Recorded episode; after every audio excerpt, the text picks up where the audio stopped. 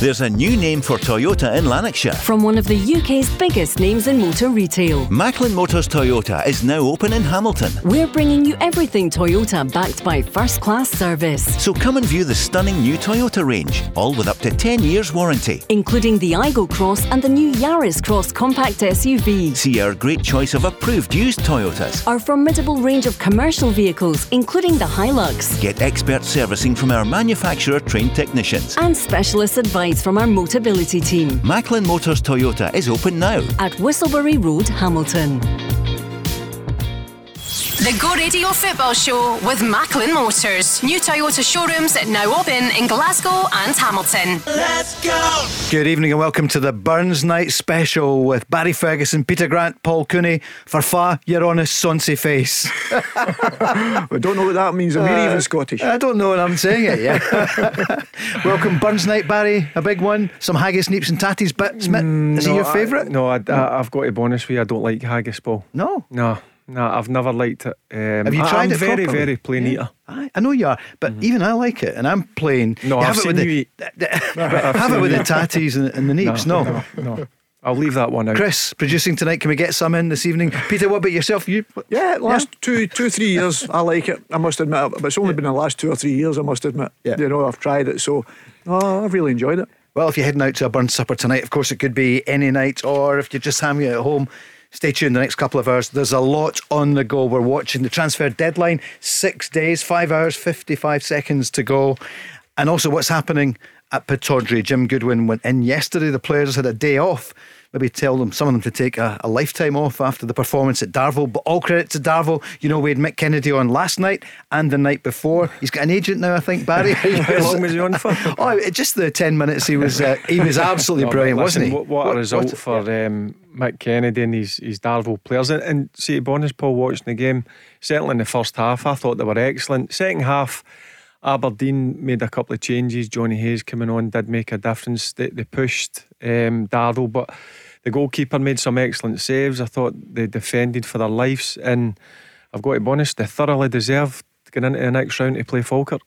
Peter, what did you make of it? No, I was really impressed the way they tried to play, and it, sh- it it shows you if you're brave enough to play, it's the best way to play. You know what I mean? Because you can go back to front, you can make it difficult, you can mix the game up, and I think that's what they've done very well. I thought they mixed the game up very well. They knew when to put Aberdeen under pressure, they knew when to play through it. And to do that, you've got to have intelligent players, but also the braveness of the manager allowing you to play that way, you know, and take the chances. And they played themselves out of real danger at times, you know, and I was really impressed with them. And the pitch was magnificent. Yeah, I've got to give the grounds I'm just a about to great say credit. that. I mean- what a fantastic pitch. no excuses with the pitch. I thought it was in brilliant condition. And you look at our national stadium the week before, which was an absolute nightmare to play on for the for the team. So there was no excuses for Aberdeen. Um, and to be fair to Jim Goodwin, he did say that before the game that the Aberdeen players were surprised how good the surface actually was. But I thought some of the football that, that Darvel played, and, and look, there's a lot been said that they've spent a bit of money, and, and they have, and guys have played at the higher level. Um, but to go and show that performance live on TV, it's a credit to to Mick and his staff. Do you know someone, now you look back at it, probably the Aberdeen players would have been easier if it would have been a quagmire because they'd have probably went forward a lot quicker than they did. Yeah. I felt they pla- passed the ball square and back too often, and I know that wouldn't be Jim I'd be making that decision. Players would be looking at the surface and saying, oh, this is a good pitch to play on. Mm-hmm. And I think that was probably summed up in the first few minutes.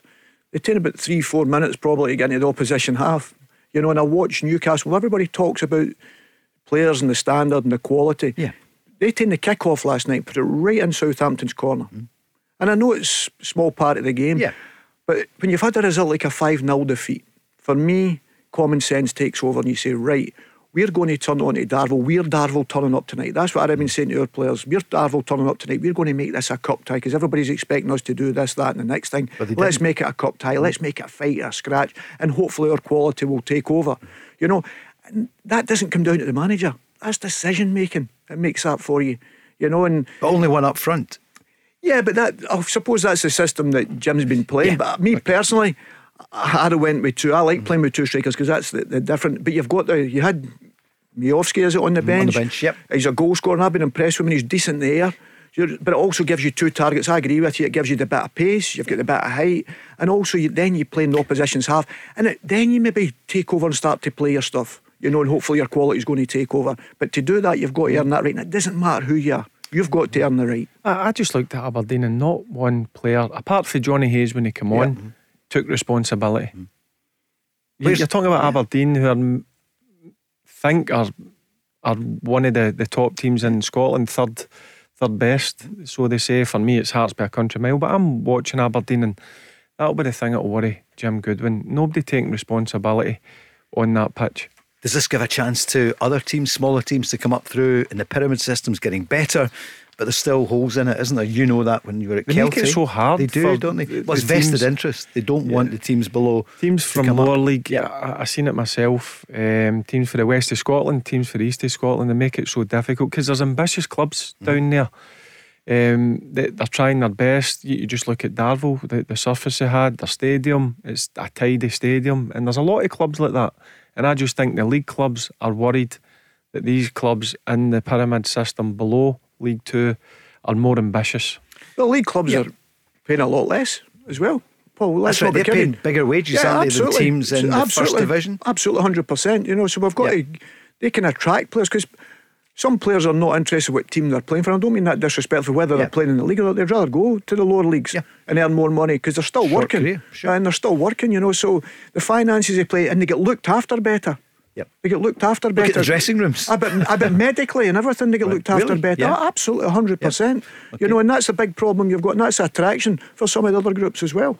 Some transfers. There's another one today. Celtic at last. The South Korean striker Hyun Gyu Oh is now a Celtic player. Around two and a half million the deal, and uh, it's a five-year deal.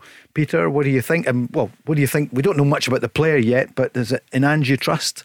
Well, you have to because so far so good. It's been brilliant, and and also the fact is the one thing that I've been impressed with them. Before anyone goes out the door, they've always got a replacement in, and that's the way they've worked it so far, and it's been tremendous. And listen, if it works out the same way, I mean, I'm disappointed to see Jack and Giakoumakis go. I must admit, Yeah. as a supporter, because I liked him. I thought he, he offered something different to what they have in the club. But as he, he said, to be see the new signing how he plays, is that his strength, all these things. Because we talk about Giakoumakis probably started slowly, but we knew his quality in Holland. This is another one. And listen, the manager knows him. The manager seems to know him very, very well, actually, when you hear him talking about him. So you have to trust him. And I don't think they'd be letting Jack and Giakoumakis go if he didn't think he was up to the quality that he thinks could help Celtic. Barry offered to drive Giakoumakis to the Yeah, airport. I think it's going to be a Yeah. big miss. I, I honestly do. As I said, um, he's grew on me. He was a bit behind because obviously he'd missed pre-season. Um, so he's he's playing catch up in terms of fitness levels with his teammates. But yeah, he's um, he's certainly impressed me, and he, he does the hardest thing in the game. He knows where the back of the net is, and what I like about him is he scores all different type of goals. Um, he's a real poacher, but also he can score from outside the box and score with his head. So um, I do think it will be a big miss for Celtic. Still waiting for confirmation on that, but there's a few days to go. But undoubtedly, now that the new striker is here and signed, you would imagine he will go. Atlanta are back in from the MLS. They were mentioned a few weeks ago. I know a Japanese club are in for him, but we're still to find out where Giakoumakis is going. Uh, at Rangers, there's no word yet today on Nicholas Raskin. As we all know, Todd Cantwell signed a couple of days ago, and we heard him last night speaking about a number of things, uh, uh, particularly his fitness. My fitness is good. Um, I'm lucky, really. I've got quite a good base fitness anyway, and um, just because I haven't played does certainly not mean I haven't been working hard. So, in terms of fitness wise, I think I'm I'm obviously not in the place I'd like to be because you know you can only get match fitness from playing games, right? So, um, I'll, I'll take a little bit of getting up to speed, but in terms of base fitness, I think I'm in a good place. In a good place, Rangers. I think there's going to be more activity. Barry, no word today on Raskin. And Whittaker as well, Yeah. they're, they're still um, trying to sort that deal out. But in terms of Cantwell, I'm looking forward to seeing um, how he does up here. There's no doubt he's got ability, but his career stalled over the last 12 or 18 months. And sometimes a player needs um, that move to a, a different uh, surrounding. So um, no, I'm sure the Rangers fans will be excited what he can bring to the Rangers team. Peter, you know all about his old club. Uh, here he is talking about Norwich and why he signed for Rangers. You know, I've, I think I said yesterday, you know, I've always been been someone that wants to win, and obviously it's embedded in Rangers to uh, to win games, and you know, it's something that I accept as a challenge, and uh, exactly that, you know, the European opportunity is is fantastic. You know, every player wants to play in those sort of competitions. So yeah, I'm just looking forward to getting going. And he spoke about Norwich. Um, I think, to be honest, I think sometimes in in football, anything in life, really, sometimes you just need a, a, a fresh start and uh, a new sort of new set of scenery, really. Um, and I think you know at Norwich, you know, as a club I came through at is um, a club that I hold very close to my heart. I've spent a lot of time there. It was very difficult, but listen, as a footballer, you have you have quite a short career. It goes quite quickly, and um, you know, I don't want to look back with any regrets. And you know, when I spoke to Ross and I spoke to the manager, it was it was pretty clear that this was the right move for me. Peter. Listen, I've known Todd since he's been a kid, obviously coming through the ranks. I've seen him play a hell of a lot of games. He's a talented boy, there is absolutely no doubt of that. He's a Norwich boy. I think he lives in Dereham, which is about five minutes from the training ground. You know, yeah. so all this sort of stuff. So he's a talented boy. I don't know where he'll play for Rangers, if he'll play in the 10 or if he'll come on off the left hand side. He can play any of the sort of three positions behind the striker. But you can see a pass. He's got all the different things, you know, as I said. The different, as I said to you before, and probably people take it the wrong way. What I'm saying about is it your Twitters and all this sort of thing. He seems to have a wee pop back at certain things that get said about him. You've got to stay away from that, especially in Glasgow. Yeah. You know, if you're going to have a somebody's giving you a of criticism, no matter if hundred people praise you, but the one guy that doesn't praise you, that's the one guy you're going to read, and then you start answering back to, it, and everybody piles in. And I felt that happened in Norwich because, listen, I thought he was very successful at Norwich. Actually, you know, Peter saying oh, that was a difficult time. Only a small period it was. You know, I thought he'd done exceptionally well, and that's why he was getting talked about for millions of pounds going to Newcastle and whatever prior to that. He is a talented boy. I'll be interested to see, you know, how he handles the pressure in Glasgow that's the big thing because being even brought up in Norfolk is completely different, sure. you know, because um, 99% of them are all Norwich supporters yeah. and love their club and everyone's sure. about Norwich. You know, you go somewhere else where the expectation is obviously massive, mm-hmm. you know, and how he handles that. Talent wise, I said, no question marks. He's got the talent, you know, and I really like the boy Whittaker. Mm-hmm. I've seen him quite mm-hmm. a bit as well. I, I, think he's a real talented boy. So it'll be interesting where he's going to shuffle all these boys when they come in if, if he ends up with Whittaker as well you know, because Tillman and all these guys are always sort of playing that area of the pitch. I know you've not always got people fit, but it makes the, the squad stronger. And Todd is absolutely, uh, there's no doubt he's got the talent, but it's the other things that he's got to be careful up here because Glasgow is completely different. I was saying that last night to the guys. One so solution different. come off it. Huh? Have you on social absolutely, media? Absolutely, Don't yeah. go on it. Listen, that, that he's listen. You know, I've sampled anything like the west of Scotland yeah. up here. That that the eyes will be on him. The demands, the expectations. Um, so I'm looking forward, as, as Granty says. I mean, I've done a bit of digging, looking into him, and, and he's certainly got the ability. There, there's no doubt about that. It's where he's going to play. And what I've, I've seen with Michael Beale, the kind of age that he's going for, it's guys at 22, 23, 24 that he can obviously coach and try and improve them. Um, so they're, they're obviously trying to bring the age of the Rangers squad down a bit. If you think about it as well, Baz, it's all the ones Michael's seen.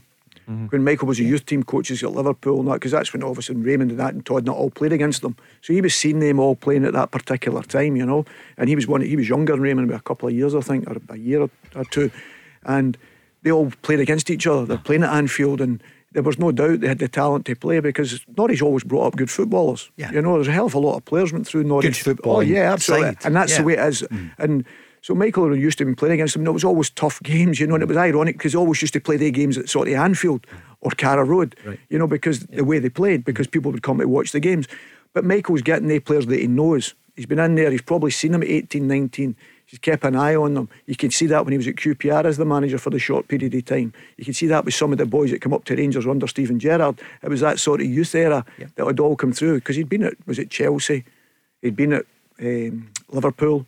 He'd obviously went to Brazil, yep. you know, and all. But he knew all the youth players and all the ones around about that age where Michael would have been working. Todd Cantwell's been speaking about Michael Beale. And yeah, you know, when I spoke to the manager, his incredible depth to his detail um, in sh- such a short sort of first opening conversation really, really opened my eyes up to kind of what it was I was potentially signing up to. Obviously, as a player, you want that sort of clarity before you come up. Um, you don't want to come up as a winger and end up as a left back. So yeah, no, he, has been pretty clear with with what he wants from me. Um, obviously, naturally, every manager wants a player that's going to work hard and give them 100%. So that's that's the, the bottom line, really. You'll need to give 100%. That should be a given, yeah, sure. Paul. Any footballer, yeah. you shouldn't need to ask to to um, give 100%. Um, I've always said that. That's the easy part. It's now trying to obviously impress. Um, interesting, I'm saying there's um, a winger. Mm-hmm. That looks to me, if he spoke about where he wants him to play. I know Granty says he can play in that 10 position mm-hmm. as well. So Wait, what you need at a club, and if you want to be successful, you need competition for places, and that's what Michael Beale's trying to build a, a squad that um, the 21 or 22 players, any of them can get in that starting 11. He was I think asked, where he is, yeah. I think where he is, Paul, he's a central player. I'd say that more about His best position. Yeah, yep. anywhere in that yep. central area, give me the ball and I'll make something happen. Whether it's further up in front of your midfield, playing on that left hand side, you've got fullbacks bombing on. I'm not saying everybody does that against Rangers, but I'm saying you wouldn't want him back in your left back area. You'd be wanting him further up the right. pitch, giving him the ball in that area where he can hurt the opposition. That, that is definitely strength, 100%. So it'll be interesting what he's going to do with him and Kent. You know, yeah. is it a long term replacement for Kent? Well, that's it. Is Kent going to be is there? That's what I'm saying. Yeah. Is he going to be there? Is that the things he's looking? He's already preparing. As we're talking about Ange across the road, is that what Michael's doing? Yeah. He's thinking, well, I maybe spoke to Ryan and maybe this is what we see because he can play in the left, drifting in. But definitely, I think he sees himself more involved in that central area. He described what kind of player he is. Um, I'd sum up my game as someone that's very passionate, someone that cares a lot about the result at the end. Um, I'm not obsessed with who scores the goals or who who sets them up, which might sound strange as an attacking player. But um, for me, genuinely, hand on heart, the most important thing is, is being on the winning team. So I'll give everything I can. I think in terms of what you can expect in terms of what I actually do on the ball will be, you know, I like to get on the ball a lot. Um, I like to make things happen. I like to to spot a pass that maybe other people don't. And I like to just sort of get the team going in a rhythmic way, really. And Barry, you mentioned uh, Morgan Whittaker. What you like about him? Yeah, I've seen a few games Plymouth. He was mm-hmm. in loan at Plymouth, and he looks an exciting and talent. Um, so that's that's one that. Michael Beale's been clear on that he, he, wants to bring. It's whether they can they, they can sort of deal with, with Swansea. But he certainly impressed me. I watched, I think it was Exeter they, they played in the cup, and then another game before that, and he stood out like a sore thumb um, for Plymouth. Obviously, I don't think he was part of the Swansea plans because obviously yeah. they let him out in, mm-hmm. in loan. So he is going to be available, but it's whether Rangers can agree that, that price tag. Peter, what do you make of Morgan Whittaker? I was surprised that um, Russell Martin let him out. To be perfectly honest, to go back to Plymouth, right. you know, but let him go out there to get some games, and then he brought him back and then asked him to play or something. And I think Russell was surprised because he said, "No, my head's not in the right place" or something because the boy then wants that move then because he's thinking, well, you never played me, and he could definitely play in the Swansea team. He's got the talent to play in the Swansea team. It's different if he was a different type of player and it wasn't Russell that was there because Russell's team liked to play. Mm-hmm. So it suits uh, Whittaker. And that's why I was surprised. But I'm the same as Barry. I, I, liked him every time I've seen him. And it's always been a big game because when Plymouth have played, they're obviously at the top of the league. They're challenging to get promoted and all that sort of stuff. And any time the cameras have been there, he's performed. Mm. You know, and sometimes that tells you enough about players. They, they sort of grow in games like another guys fade and die. But as I say, obviously come to Rangers a different kettle of fish. But there is absolutely no doubt about his talent. One player who hasn't moved yet is at Hibs, and we've been speaking about him for ages, the star striker. We're going to talk about him next. The Go Radio Football Show with Macklin Motors, brand new Toyota showroom in Kennishead Road, Darnley. Let's go! Go Radio Football Show. It's the Wednesday night edition of Middle League. No football up here in Scotland tonight, which the disappoints us a wee bit because uh, it's uh, usually there's been so much in the go right from Monday, but there's plenty happening. Uh, well, there's a bit happening, maybe not plenty, maybe over egging it in the transfer market. In a few moments, we're going to talk Kieran Tierney um, and also first though Kevin Nisbet. So. There's interest in him down south. Millwall reported to be about two million pounds. Barry, uh, what do you make of that? If he does go to Millwall, around two million. Well, it would be a great signing for Millwall, but it baffles me why Rangers or Celtic aren't. Um, I, I, I, was going to say a risk or a gamble. He's not even that. I think he's good enough to play for either the old firm, and I'm surprised that there's been no contact. Look, there's still a few days left of the window. There's still six days, um, but we've seen it in the past when good young players go for a couple of million pound, which I think they're they're worth that, and they go like my, my nephew Lewis away to Bologna, Doig away to Italy as well. Hickey before that. Lyndon Dykes is a, a different example. He's no yeah. obviously he plays with Scotland, but um, yeah. he's he has uh, he come in late to Queen of the South and play with Livingston, yeah. and I like to see these young guys being kept in in Scotland. I know eventually they will move to the bigger leagues, mm. but for me, Kevin Nisbet.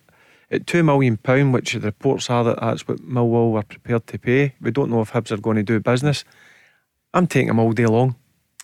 Why do you think they don't come in? Scottish Celtic or Rangers don't come in for, by and large, for Scottish strike. They have in the past. It depends. Well, the price goes right up. Celtic phone Hibs or Rangers phone Hibs. You know where the price is going to, don't you, right away? The English teams, as I said to you before, the amount of monies they get mm. is phenomenal. And it's value for money, the manager probably looking at it. You look at Celtic signing, how do you say his name? I don't know how you say the boy, young yep. boy's name. Gyu Oh. Well, yep. if he's two and a half million yep. pound and Hibs are asking for four or five million from Celtic, you can see the reason why that doesn't happen. We said in the summer about young Ferguson, mm. about young Doig.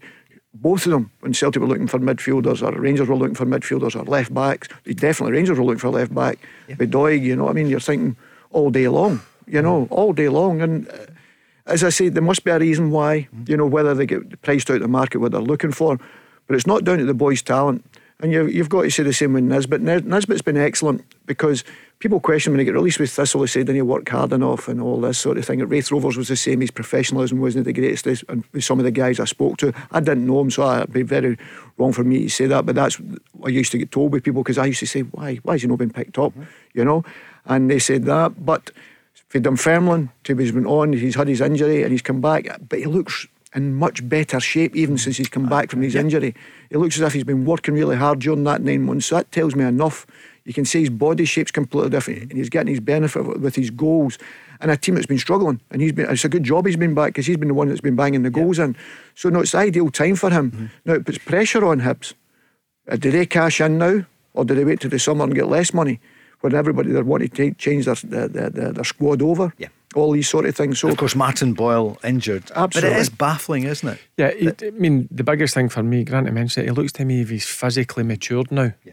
Yeah. I mean, before his, his injury, maybe he get pushed off the ball at, at times, but for me, he's got everything in the locker, Kevin Nisbet. And whether Hibs don't want to do deals with Rangers or Celtic, I, I don't know. But if I'm at Rangers, I'm really interested. I want to try and do business. Well, look at the successful ones. Yeah. The Rangers going for to Hibs. If Hibs to Rangers, sorry, if he Hibs to Celtic, Scott Brown, yeah. you Thompsons, all these, you name them all. You could get through it time and time again. Maybe they don't want that to happen as much. I don't mm. know. Maybe because in the same. Well, I, go back, I, I yeah. go back. Rangers have always had guys. We mentioned it before. Billy Dodds, yep. Boydie, Stephen, uh, Steven Whittaker. Mm-hmm. Yeah, from Hibs, of course. Yep. Kenny Kenny Miller. Yep. Who else is there? Big Steven Thompson. Mm-hmm.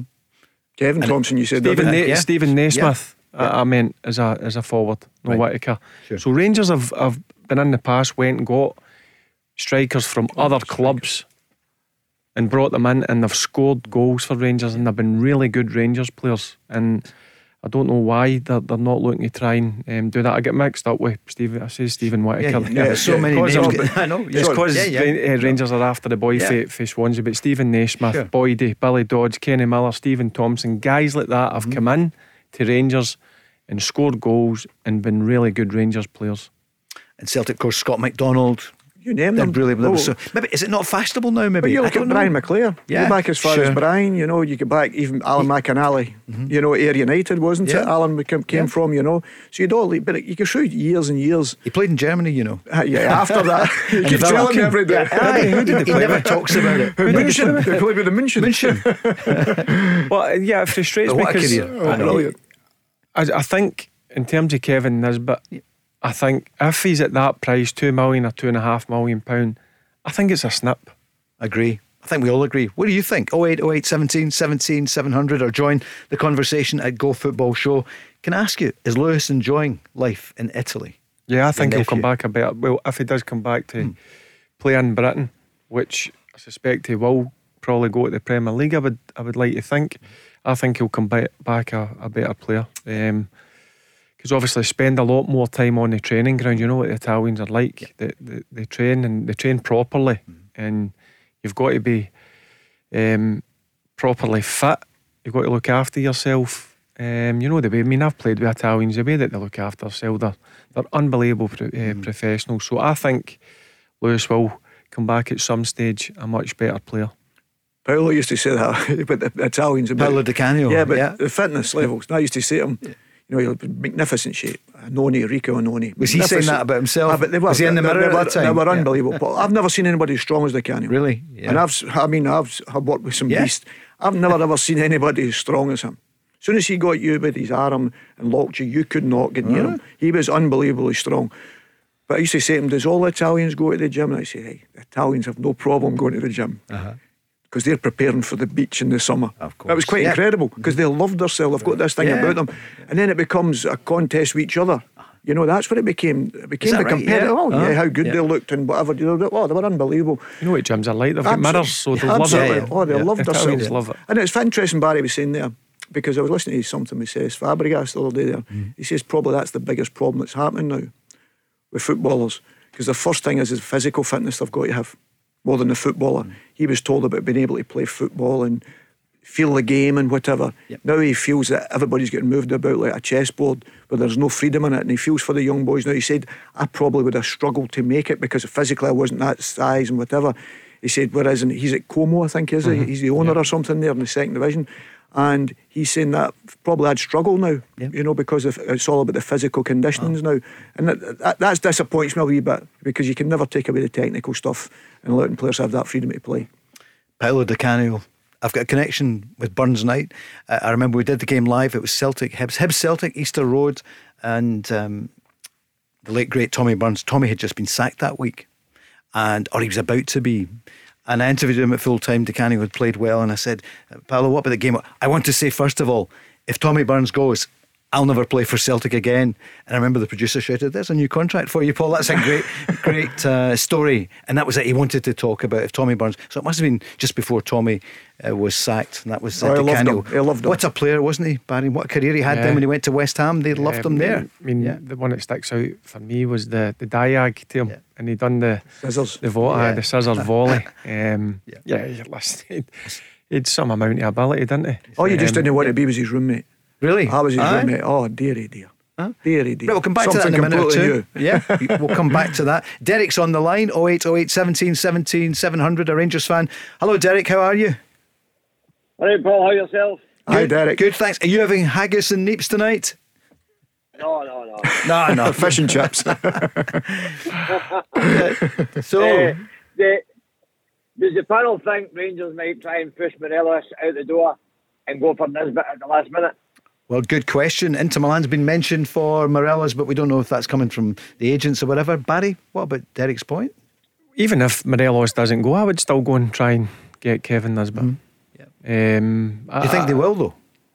Is there a chance? Listen, there's, there's six days to go. I, I, I just think at that price it's getting bandied about because Millwall come in 1.1 or 1.2 million. That add-ons, gets thrown out the Yep. door. They've come back with £2 million pound plus add ons. For me, listen, I, I would. Um, I wouldn't shy away from going for, for Kevin Nisbet. Even if Morelos goes in this window or he stays until the in the summer, we don't know what's going to happen with him. But in terms of Kevin Nisbet, we spoke about it for five minutes here, Paul. sure.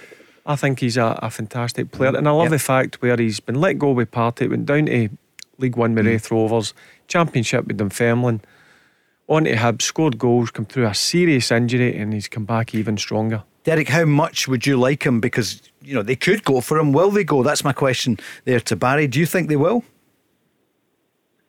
Uh, I would like to see them either going for Nisbet or Shankland Mm-hmm. in the Hearts uh, if Morelos goes, or I think they should be trying to replace Morelos just now, and I don't think they'll offer him a new deal. Right. So I think they need to find a replacement just now. I, I, I agree with Derek. I, I agree with Derek. I think he's probably came to that bridge now that Morelos has to go. I think he's his contract up in the summer. Am I right? Summer. Yeah. So his Yep. contract's up in the summer. You take his wages. I don't know how much wages he's on, but they would be definitely cover Kevin's wages for sure. Even even if he signed him uh, for two or three million pound. So you'd be thinking if you got Nisbet instead of Morelos, I would take him all day long. You know. And what about Shankland? It might be harder no, to the, get at the the, only moment. one with Shankland is I, I, really like Shankland, Mm-hmm. but I think he likes to play with someone round about him. You know, I think he likes people round about him. There's that number nine on his own. He can do it, absolutely no doubt of that. But I like him playing when there's people round about him because then it drops in the box, and it's always nice when you've got another striker. I mean, you've seen his goal on Saturday when the ball goes into Humphrys, the ball drops to him, and he likes to play that way. He can score goals on his own. But I'm not sure if the Rangers want to get into Europe and be, being a big, that's going to be the main striker that Lawrence would be able to do that. I think he would need to play with a partner then. Barry? He's definitely improved since he's come back from Belgium, I I think. And you see, Robbie's gave him the responsibility as as captain. I thought his goal at the weekend was was different class. I think his all round game's improved. Um, Lon Shankland, and and I'm not saying these guys are going to come in and be the number one striker. But listen, they're brilliant guys to have in the in the squad, and and I, I always say, I always like to see Scottish players get that opportunity. Um, but it looks to me if um, Kevin Nisbet might be going down to the championship. Derek, what else are you thinking transfer window wise? Cantwell's in. Any thoughts on Raskin? Probably on the way. Whittaker. Uh, when do you think they'll play Raskin, Barry, uh, if, if he comes? Uh, do you think they'll drop Lundstram or Jack? Yeah, I mean, uh, that's a good question, um, Derek. Yeah, listen, it's one of the ones. Ryan Jacks, you see him last week against Kilmarnock, he get left out the, the squad. He has had some serious injuries.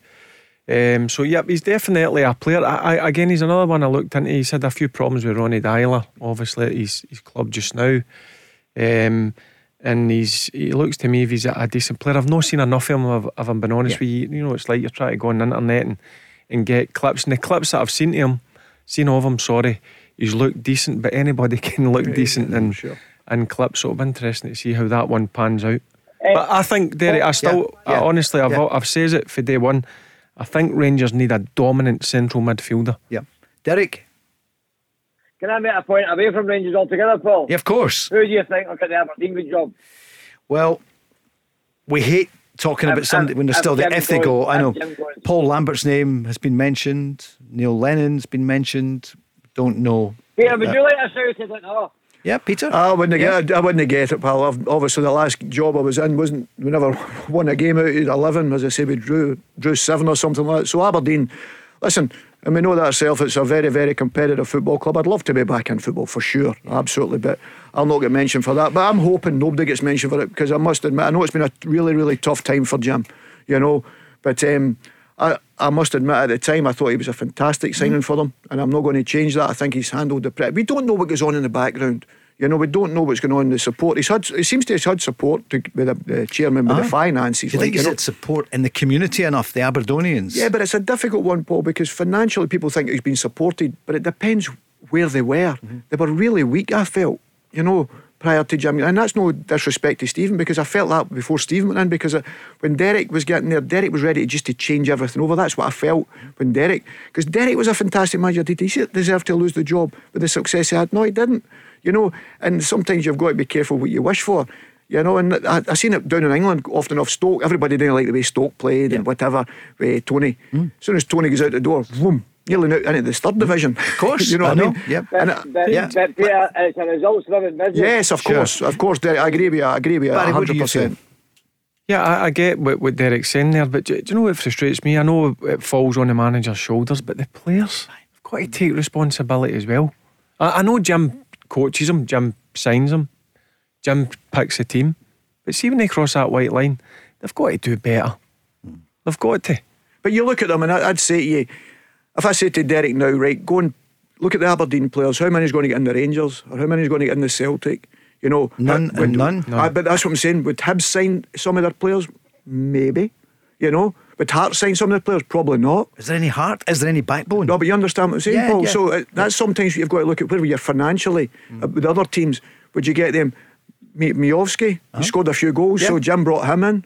You know, he scored a, a few goals. Some of the other ones look like footballers. I'm not sure Stuart, you come out before the Rangers game. You can't say that about Morelos before you're going to play them. Yeah, you know sure. I mean? You've got to be yeah. careful. And I've seen the young boys Stuart playing a lot with Wycombe. Wycombe are playing different to what Jim's teams play. I know Jim's made him captain, but they played slightly different. Wycombe are used to defending with a straight ball right kicked on his head and he could header the ball the length of the football pitch. Easy. Yeah. Now Jim's trying to get me to play out and that's nowhere yeah. near his game. That's what that's the only thing I'd be questioning a little bit because that's never been his game. You know, I'm not saying he's a donkey with the ball at his sure, feet, no. but that was never his game if you're trying to play that system. So that, that's probably a question mark. But the rest of it, you'd probably say a percentages signings for where Aberdeen were have improved the group a little bit. But I think, as I said earlier on, Derek McInnes should never have been removed sure, from his job that, at that particular There's time. no characters. No, exactly. I look at Aberdeen, there's no Yeah, character. yeah. Apart from Graeme Shinnie and Jonny Hayes. Sure. And they were on the bench. Derek, have you got a name you would have if Jim goes? Who would it be? Uh, I don't think it'd be Paul Lambert. Uh, I might be Paul Lambert, but I don't think it'd be Neil Lennon. Uh, I don't know if the fans would accept Paul Lambert or Neil Lennon. I think they're looking for somebody maybe slightly bigger. Yeah, and also the Glasgow Aberdeen, Aberdeen, see thing. their- A- Aber- Aberdeen see themselves as a big club, Peter. I know you're saying Yeah. finance and that, but Aberdeen expect to win every game. Oh, I agree. than Celtic. Uh-huh. No, Derek, I can I- agree. I, think Lam, I, I think Lam, Lambo, hmm. at the respect, I, I think Derek's got to be careful. He worked in the Premier League. Yeah. You know what I mean? So and he done very well at Norwich. Villa he was at and Aston Villa, yeah. but he done very well with Norwich. So he's got a lot of experience. I don't know if Aberdeen can go much higher now. You're not going to get one of the, you know, you're not going to Pochettino or something like that. And that's not been disrespectful to Paul. But you've got to know what, what your wages are, what you're going to bring in. And I'm hoping we're, we're all talking here, and I hope things settle down. And, and maybe the supporters will be hurt for the next few weeks, thinking, well, terrible result. And I understand all that.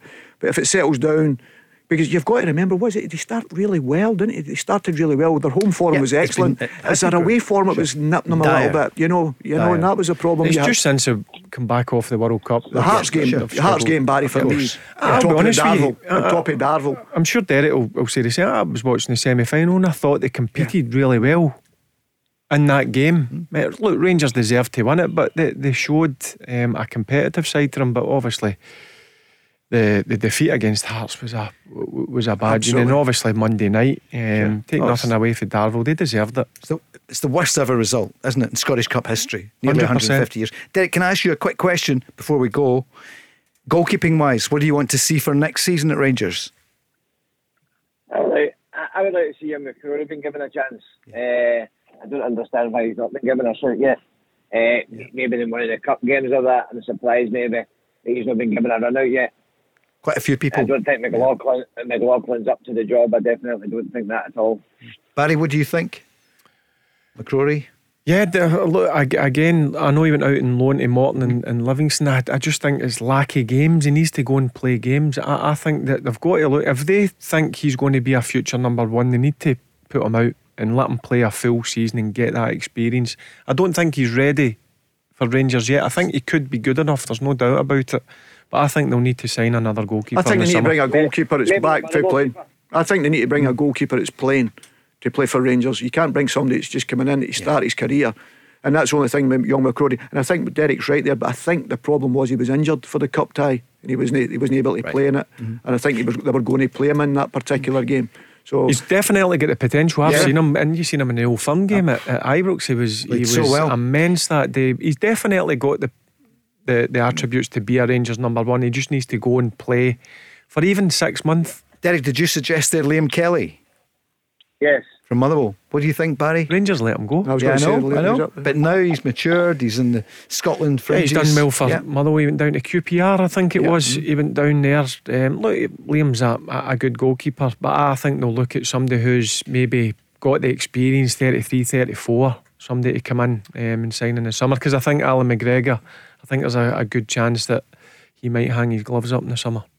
Good call. Thanks, Derek. We're back. We'll continue that next. The Go Radio Football Show with Macklin Motors. Book your service, MOT, or repair online today at macklinmotors.co.uk. Let's go! Now, normally at this time this week, we have Mick Kennedy, the manager of Darvel, in his special spot. I see uh, Crofty and Grado had him on as well yesterday morning, Barry, and he said that he wished he could play like you. But And, and Grado said, Yeah, he's got the same haircut at the Ah, front. I know, I heard And that. You, you heard heard it. it. Oh, you, you never miss it at the breakfast show. Mick was great value. I'll get Grado Yeah. back, don't worry. Eh? Oh, we will indeed. Yeah, I know you will. Peter Grant is with us with Barry Ferguson. We're taking calls 08 08 17 17 700. There's been a meeting of Dave Cormack and the Aberdeen directors, a couple of shareholders as well on the line, I would imagine, from America who are based over there.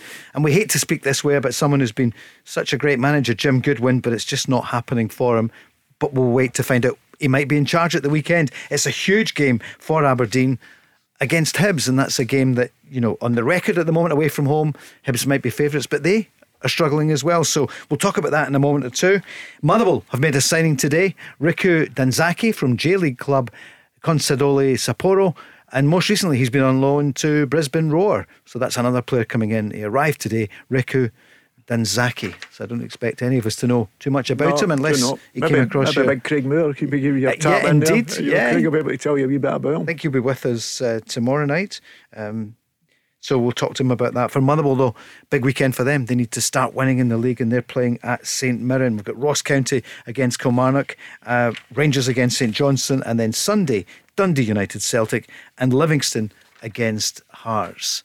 We're just watching to see if there's anything else coming in on that. We spoke earlier um, about the Kevin Nisbet situation, Lawrence Shankland. We spoke Rangers for a while. What about Celtic, Peter? Since we last saw you, uh, Josip Juranovic has gone. Um, he's been a great signing for Celtic, hasn't he? He came in for what, two, two and a half million? He's gone for between seven and a half and ten million. Well, a fantastic piece of business, to be perfectly honest with you, because I've been really impressed with Alistair Johnston. Mm-hmm. I've seen his last two games live, and people talk about his strength and power going forward. He's very good defensively. Um, I thought he's done that exceptionally well. And he's caused Celtic fullbacks are slightly different now, the way they play. They're playing like midfield players. He understands that the role he's been asked to do very quickly. So it tells me enough about him that he's an intelligent footballer. Whatever he's getting taught in the training ground, he's able to take in right away. Because if you notice some of the, the other man, the manager, with other players, he's left them out for a long time to watch games and what's went on. And Alistair seems to have taken it a duck water. So. Mm-hmm as I say, I've been very impressed with him. You know, as I say, more defensive, and he speaks very well. Yeah. So it tells you he knows about the game, he understands the game, he understands, what, and that's easier when you're a manager. See when somebody's talking to you about the game and they can understand what you're talking about and the wee sort of small details. Because against uh, St Mirren on the Wednesday evening, it was very narrow in the middle of the pitch, and because Celtic put their full backs in there, he ended up staying a little bit wider and it caused St Mirren a problem because he knew it wasn't the time to again. So it was telling me when I was watching the game that he understands his role and he understands what's expected in that position. And I, have been very impressed with him. So the money, if you're getting Alistair Johnston and you get, you've still got Tony Ralston there, who's done exceptional when he was been in the last year. You've got him there. So you've still got two top quality fullbacks, and that's what the, the manager's been looking for, I think, all over the place. Yeah, I think he's let him go because he knows Alistair Johnston's going to be a, a right good fullback. Look, um, Juranovic was very good, no doubt about it. But as Granty just says there, they've got cover with Ralston and also Hatate. Yep. He played there a couple of games and was, and was exceptional. So he's got plenty of cover and plenty um, good players in that position. And as I said, two and a half million pound, they sell him for seven and a half. It's a good profit in eighteen months. Hatate is a keeper as well. Maybe just not quite tall enough. I think they'll struggle to keep Hatate. You think so? Yeah. Yep. It's yep, he's the best one out all the signings. Wow. And he came up through the college football, didn't he? Yeah, it's amazing. It's crazy. Yeah. 22 years of age when he went professional. Um, yep, I like him. He's energetic, um, can handle the physical side of the game. His passing range, I love that and he can score a goal. Um, and if he continues, I've said it plenty of times, he's the one I think Celtic will, will get big, big dosh for. It's the same with the boy Iwata, to be fair. I watched him on Saturday. What did you think? no, I was very on? impressed yep. with him. People saying there's nobody really got against him in the game on Saturday for Morton. But I thought it was doing a good play. Barry knows the position much better and how you used to get on the ball all the time. We'd drop him off the position to get create the space for yourself so you're available all the time. He had more touches in the ball than anybody when he went on because he just started creating that little bit of space for himself, dropping a little bit deeper, making it difficult for the opposition to close him down. And he's built like a bull. Ah, I've seen it. He, he oh, did. He fantastic that, uh-huh. power and strength in him. But he can play and he can move the ball with either foot. You know, I was, I was very impressed with him in the small period, which allows you again, if you do want to, even though I like Callum in that deeper role, and I think he's been excellent at it. Yeah. If you want to move him that, that further up the pitch, you can do that with him now because Iwata is very similar. It stays behind the game, and the things I questioned about Matt about saying will balance it off if they go forward. And the amount of balls that come out to him because of just his positional play. No, I was very impressed with him. So that'll be interesting to see that going forward. And same with Kobayashi, yep. left side natural, left sided centre back coming in. So it just tells you the manager's obviously looking for players that's going to benefit the system. He's not just bringing players in. So he still ended up with two players near enough for each position, which that's all you can look for. Yeah, yeah absolutely. We'll come back on Celtic shortly. Mark is on the line from Newmains. Mark, good evening. How you doing, guys? You all right? Hi, Mark. How you doing? Good form. Yeah. How are you? What, what's in your mind? I'm, I'm, not bad, but it's Martin. Uh, Martin, Martin. right, sorry, Martin. Yes, yes. Right, we'll start that bit again. Hello, Martin. Come on, Paul. what, what's happened to So, that's obviously for the whole panel, but it's kind of directed at Barry. So, I'm a similar age to Barry, a couple of years older, grown up, Rangers news, you've got the posters, John Spencer, Gary McSwegan. move forward, you've got Barry Ferguson. Move forward, you've got Alex, uh, Alex Lowry and um, your man McCrorie, which a lot of people are speaking about, and mm-hmm. one of your early callers spoke about. And my question to Barry is, he's been there, he's come through this, he's made it, and he went on to become a Rangers icon What does he think is potentially holding other players back from doing the same thing that he did as a Rangers youth to a Rangers hero? It's a very good question. Um, listen, it, it's one. It's a manager believing in you. That, that's what it really is. Um, see, physically, when I made my debut, I wasn't ready. Mm-hmm. I'll be honest. Physically, right. I wasn't strong enough. But Walter Smith like, put me in and put me out, and put me in, took me back out, and then obviously I kind of kicked on when when Dick Advocaat became the, the, the manager. So it's a manager that believes in you and wants to um, build the team round about you. And, and I think Michael Beale, if I'm being honest with you, I don't think age will be a problem with him. Like, really? If he believes that a, a young player's good enough, whether he's 18 or 19, Martin, I think he'll play them. In terms I, of Alex Lowry, I mean, he came on for what, five, ten minutes? Mm-hmm against St Johnstone at the weekend, and I thought some of his touches were majestic. I love I love watching him. He just glides.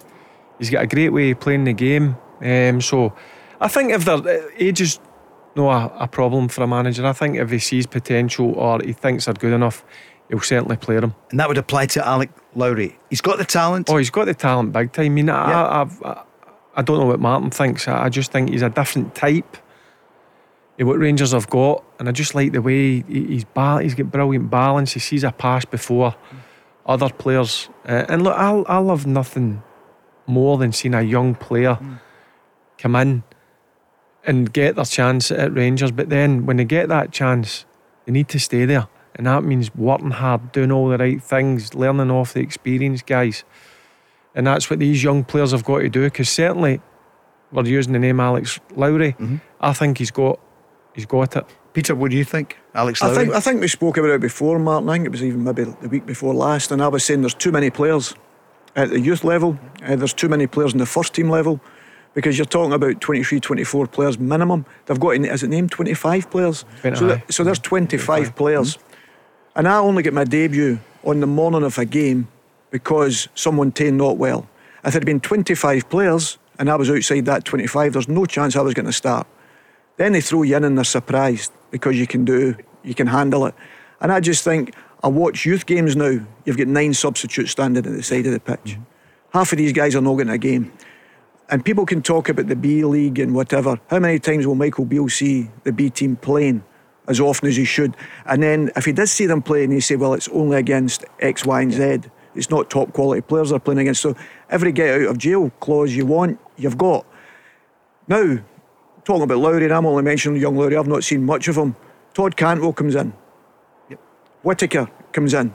You're down the back. Same area. Yeah, same, same area of the, pitch. pitch. So mm. where are they going to go? Where is he going to go then? That that's my worry. I, I was I was fortunate, and probably Barry Bribbick it was at the end of that. When in my time there wasn't enough players, so people always think the reserve team when we played. I was under 16 and playing in the reserves because there was no youth team. So you went from under 16s to the reserves. But I had only four senior players because they weren't away with the first team. There was only two substitutes for the first team. Yeah. Well, you know? well, see in terms of Lowry, see when he's seen Cantwell's coming in and guys like that, that should drive you on even further. It's either that or it disheartens you. Yeah. Listen, Martins, can you stay with us? We've got the news now. I'm going to come back on this. It's a great topic. How can young, talented players break through in the modern game. The Go Radio Football Show with Macklin Motors. Find your nearest dealership at macklinmotors.co.uk. Let's go! There's a new name for Toyota in Lanarkshire. From one of the UK's biggest names in motor retail. Macklin Motors Toyota is now open in Hamilton. We're bringing you everything Toyota backed by first class service. So come and view the stunning new Toyota range, all with up to 10 years warranty. Including the Aygo Cross and the new Yaris Cross compact SUV. See our great choice of approved used Toyotas. Our formidable range of commercial vehicles, including the Hilux. Get expert servicing from our manufacturer trained technicians. And specialist advice from our Motability team. Macklin Motors Toyota is open now at Whistleberry Road, Hamilton. The Go Radio Football Show with Macklin Motors. Brand new Toyota showroom now open on Whistleberry Road, Hamilton. Let's go! And we're just going to pick up where we were just before the news because Martin's been on from New Mains with a great question about young players. How can they break through? Alex Lowry, for example, at Rangers. And he mentioned Gary McSwegan. He mentioned you, Barry Ferguson. John Spencer. John Spencer, some of the Spencer, I names, know, yeah, yeah. yeah. But I had all their posters on the on the wall. I mean, they were two young Scottish players that, that came through. I mean, Spe- Yeah. I mean, Gary McSwagan still had a good career, but Yeah. Spenny went Oh, on to play amazing. down at, at Chelsea, Chelsea. yeah. And I remember I played against him. He came back up with Motherwell. Remember when Motherwell Oh. were spending the, the money? Big, But big money under John a, it's- Boyle. It's, Yeah. a great question by Martin. And as I says, you, you do just need a manager to believe in you, but you also need a slice of luck. Um, whether that's through a loss of form, an injury, a suspension. Um, but listen, it's uh, you, you need to be a big character because it, it's tough making the grade at the big clubs. Is there a danger that when you break in young, you think, I've made it? Give us an example. No, After I your get- first I- game, what my, happened? my feet were kept in the, the ground. No, there, there was no chance. I mean, after your debut, I had to wait behind and, and clean all the, the, the, the dressing room with the late great Jimmy Bell. Um, clean all the first team, put the Yeah. kit Get back in there, guys. the kit in the hamper, clean the boots up. Um, and that continued even when I, I, I was in the first team um, squads. Um, I still had to do my job as an apprentice, which was a staff room, which I got absolute crucified with, with Archie Knox. I mean, I used to have nightmares about that guy. Yeah. But listen, it was a brilliant grounding for me. Peter, I want to ask your examples because I know you've told us before about what you had to do when you were playing in the first team. But Martin, you wanted to come in. What did you want to say? Aye. Well, when I was younger, let I say, I'm a couple of years older than Barry. Yep. And I played in goals for the Mains Boys Club. And we had, it was like a pre season tournament or something. And we were playing Mull United under 13s. And Barry was a part of that setup at that time, if I'm correct. Yep. And what we heard about it wasn't Barry Ferguson. It was Derek's wee brother plays for this team. Yep. Derek's wee brother plays for this team. He's going to be one to watch. Now, I know you're saying, Barry, you were you were tortured with Archie Knox, but I think just about anybody that ever made it probably would have been tortured by Archie Knox. um, did you find being Derek's brother gave you opportunities that other people might not have got, and then when you got that opportunity, you took it, or do you think it was harder because Derek had already made it and you were expected to live up to his name? Yeah, it was harder. I'll be honest with you. Um, you- you're spot on. When we used to play boys' club football, it was always that's Derek's wee brother, and I had to try and make a name for myself. That was my my outlook in life when I was e- 13, 14. I had to do it myself. Um, and obviously Derek made a, a a good career at obviously playing at Rangers, but then you go in full time at, at 15, and and uh, my drive was to be better and be more successful. It might sound harsh, but that's the way that I had to think. Peter, you had an experience as well at Celtic. So you were in the first team. What was happening when the game finished? Well, uh, about 100 games I played under Davy um, before. Davy Hay. Yeah, when Davy gave me a debut, I was on the ground staff at that particular time, and I was still cleaning the players' boots, hanging their washing up, and I was staying there at five o'clock at night, and it lasted for about hundred games. I moved in after about four months into the first team dressing room. You number six, that was you thought, oh, brilliant, number six training gear, you know, and you're thinking magic. But I was still doing. I used to chap the door, and Danny would be sitting at number two, and I'd chap the door. Danny, is it okay to come in and get you? Bear in mind, I'm playing with him. Yeah. And I'm asking, is it okay to come in? The Danny McGrain. Yeah, uh, Yeah. you know, and picking up the and you know what it's like. It's Barry will tell you it's a tough old school. The boys are rolling the socks and throwing them at you and their towels and their dirty Did stuff. Did you say 100 games? Yeah, yeah. Because, but I must admit, Paul, it was the best days of my life. You know, because I was so privileged to be, and I, probably fortunate, probably similar to Barry in many respects. I used to think I was privileged every day getting into train. You used to walk up Kerrydale Street off the 35 bus, a big double decker. It used to take you about an hour and a half to get there. I used to think I was privileged getting into train, and that's why probably people said the janitor, because I was lucky. I, so I was first in and last to leave because I knew it would end one day. Didn't know it could have been the next day. It could have been what it was. I don't know, 15 years later, which it was, thankfully. But it was the best days, but not only just for the football, off the pitch because of the respect that you tried to show other people. Younger boys that come in as well, you tried to treat them with that respect, and it was always good manners. All the things you learnt was then. That's what you learnt. And if you'd have been bad manners to anybody, wouldn't open the door. All the wee things you'd learn as a kid, you had to continue. it even in the football side so of it. I, was, I was the exact same Yep. coming. I had to get the train and the underground, and it was a privilege for me walking through that underground yeah.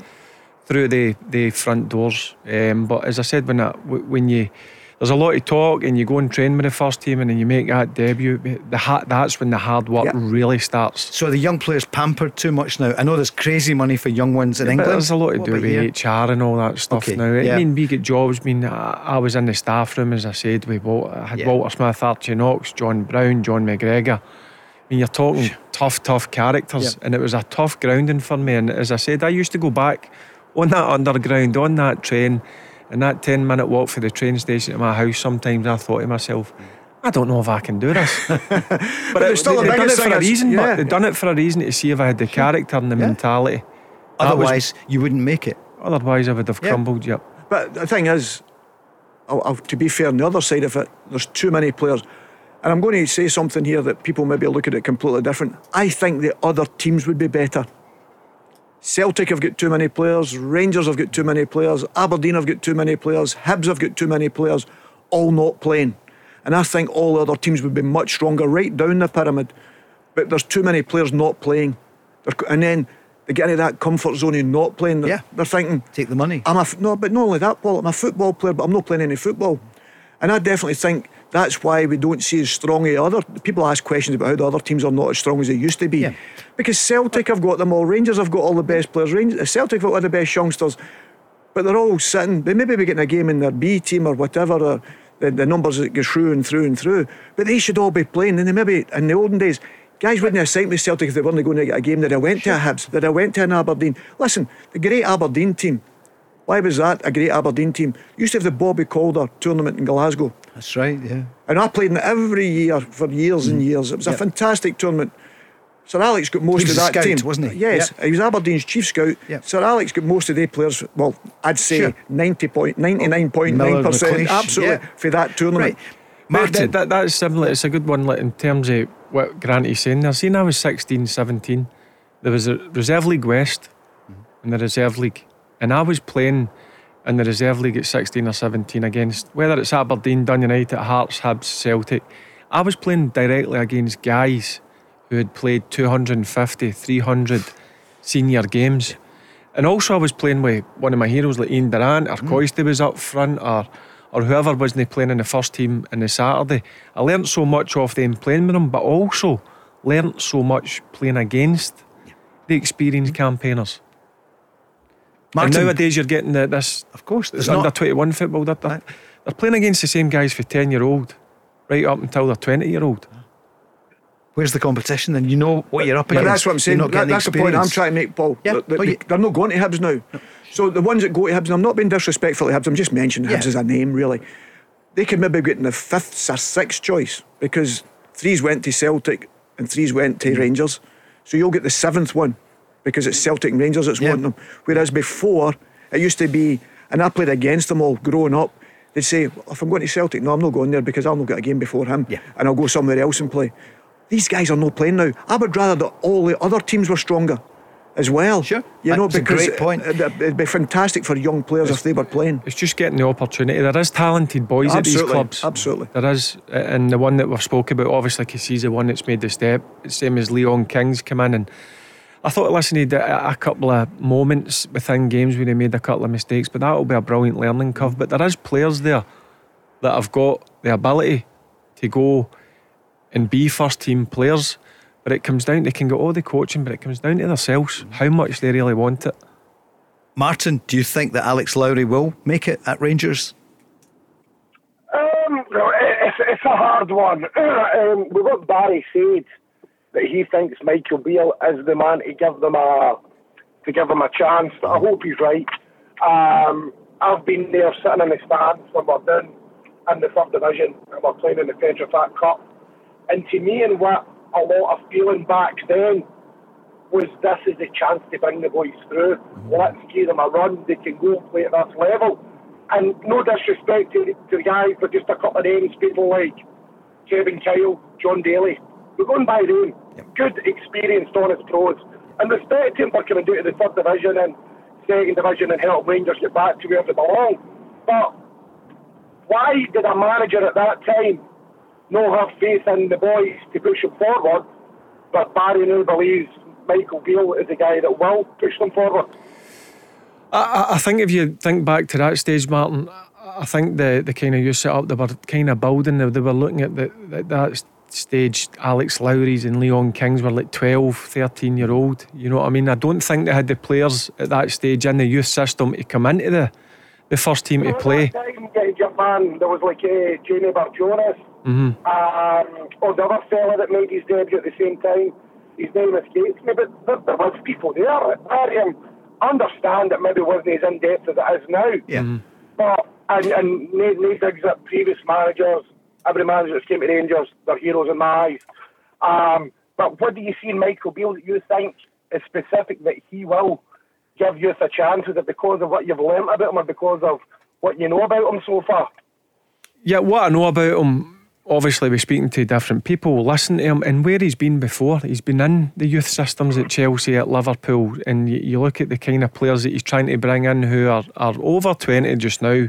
The guy like yeah. Raskin, Whittaker, obviously Cantwell's come in at 20, uh, 24 years of age. I just think if they're good enough, I don't think Michael Beale will have any issues with playing them. I honestly believe that. That's just my honest opinion, Martin. Great talking point. Martin, thanks very much for calling us from Newmains. 0808 17 17 700. I think that's a great point as well. So yeah, many players we all, we all want to play. see young players come through. Yeah. There's nothing better.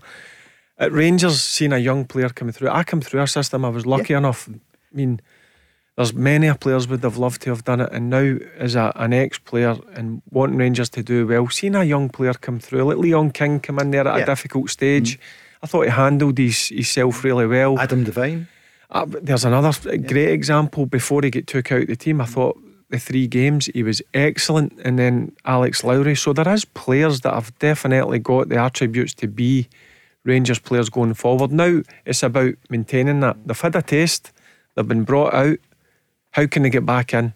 And the one that comes to mind just now at Celtic, Kieran Tierney, when he came through and got his chance, and then was just. Well Phenomenal. Irreplaceable. Phenomenal. Phenomenal. But yeah, again, you look at the same scenario. Probably Kieran's the last one that consistently played. You know, when people yeah. say, oh, I played for Celtic, I don't mean one, two, three, four games. I don't 50 games or whatever. Then you say, okay, I played yeah. with Celtic, you know what I mean, sort yeah. of thing. And uh, that's not been disrespectful. Somebody made the point Saturday why didn't Celtic not change their team more, We bring some of the youngsters in at the weekend? And I'm thinking, well, that's interesting. They've got maybe 12 players they would call senior players not playing week in, week out. Where are they going to play then? Yep. That's the problem you have. Because if you take it back to the years when we started, I'm saying to you, probably, I played in this season, and I think, if I'm right, there was one of the seasons, I think there was about 16 players used in the full wow. season. And that's somebody maybe getting two games. A whole season? And that full wow. season. Yeah. Because, Paul, that's all they were. I know. But these days, so we played, so every, uh, we sure. played every game. Yeah. Whatever. So yeah. there was so even if you wanted to change your team, your manager could use the other five that hadn't played, mm. but then it'd be five youngsters playing. You're not going to get that now, unfortunately. My question is then, as I said earlier on, is would the other teams be stronger if they did these players? For sure they would. 100% they would. But then the day, Celtic, the dream of playing for a Celtic, the dream of playing for a Rangers, for these young boys, is very difficult to take away. But it's where are they going to get the games because of the squad sizes that the clubs already have. And I worry about it because the youths are the exact same. You See, when the young players come into training with the first team, my, my thought process when I was young and I get sent with the first team at 16 or 17, I need to stand out here. I need to get noticed.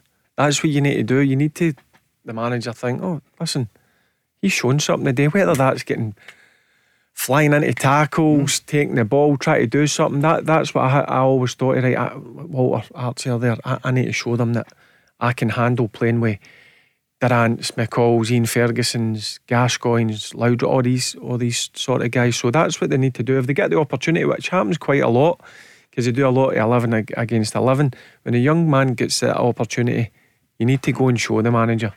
Right, what do you think? Give us a call. You can speak to Barry Ferguson and Peter Grant, who both came through the systems at Ibrox and at Celtic. Uh, what do you think?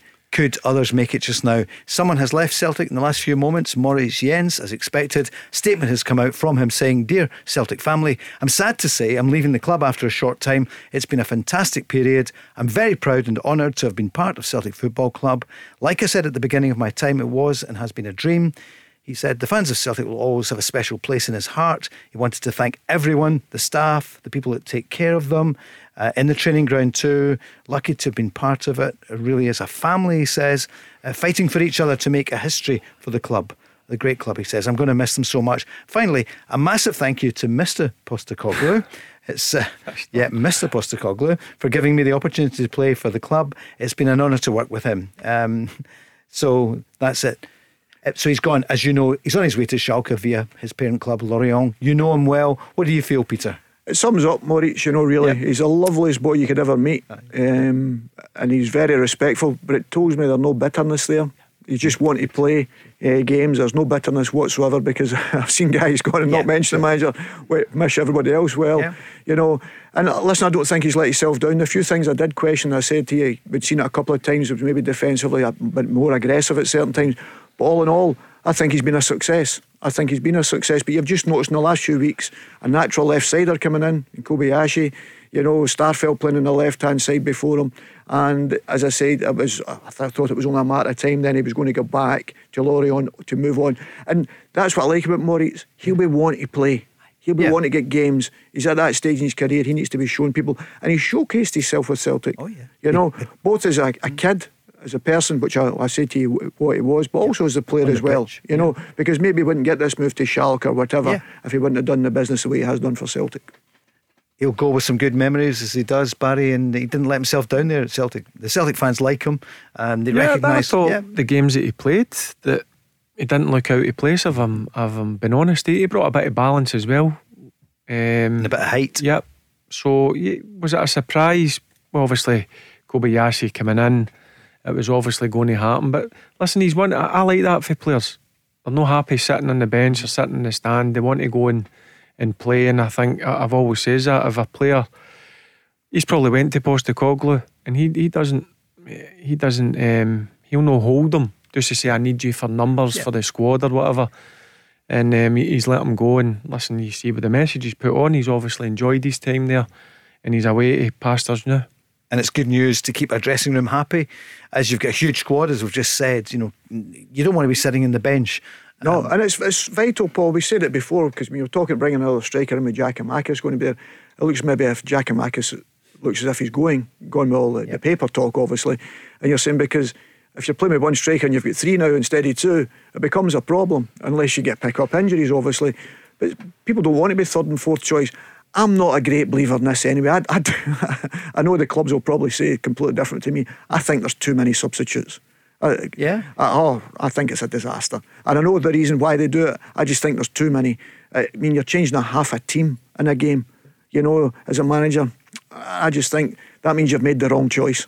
Come back on that after the break. The Go Radio Football Show with Macklin Motors. Book your service, MOT, or repair online today at macklinmotors.co.uk. Let's go! In England tonight, there's Forest against Manchester United, Newcastle going through last night against Southampton. So, shaping up, it could be Newcastle Man United final. Still got the second leg yet. What Come second on. leg? Oh, Indeed. No, no, I, on, come oh, I know, no, I know. you- you- no, no, I know. forget now. Oh no, I hadn't. I know it's two-legged. You better Uh, not say that to Southampton fans. I was kind of assuming that because they didn't do it at St Mary's, then it wasn't going to happen away.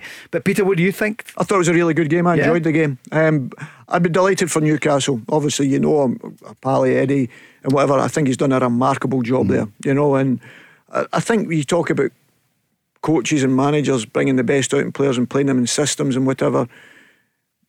You just look at Joelinton. People used al- always raved about him in the training ground or whatever. And then you're seeing that on the pitch. You missed a couple of chances last night where it'd be easy to take him off. Eddie's kept him on. He gets the winner. You know. And the fans have really grown with that way, Eddie. And it's very, very difficult group to get going. Um, the Newcastle fans in that respect, there's usually been criticism.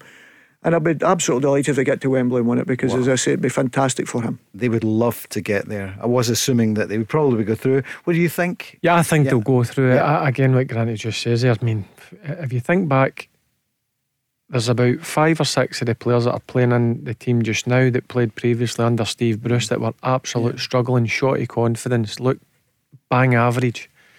One Joe Joelinton, Almiron, he's he looks like a world beater Yeah, at times. yeah. Um, so that's obviously down to uh, good coaching and, and good man management. But the job he's done there, a lot of people will talk about the amount of money or whatever he, he's got, but you've still got to sign the right players and and do the right things. Yeah, but I think that's a club. Mean, played there. I mean, the atmosphere at St James's Park is, is brilliant. Brilliant stadium. You know the Geordies are like. They're football fanatics. Are like us up here in the west of Scotland. So, yep, I, I fancy them getting to the final. Um, listen, I've still got the game at St James's Park to go, but I think they'll be too, uh, too strong for Southampton. And Man United tonight at Forest. Who's going to win? What do you think? I, I think Man United will win. That's a sore one for them at the weekend. Yeah. Arsenal. Right at the um, end. Yeah, you think you're coming away for um, Arsenal with, with, with a point. I mean, I, again, that's been a slow burner there, but you can see Man United are starting to get better and stronger.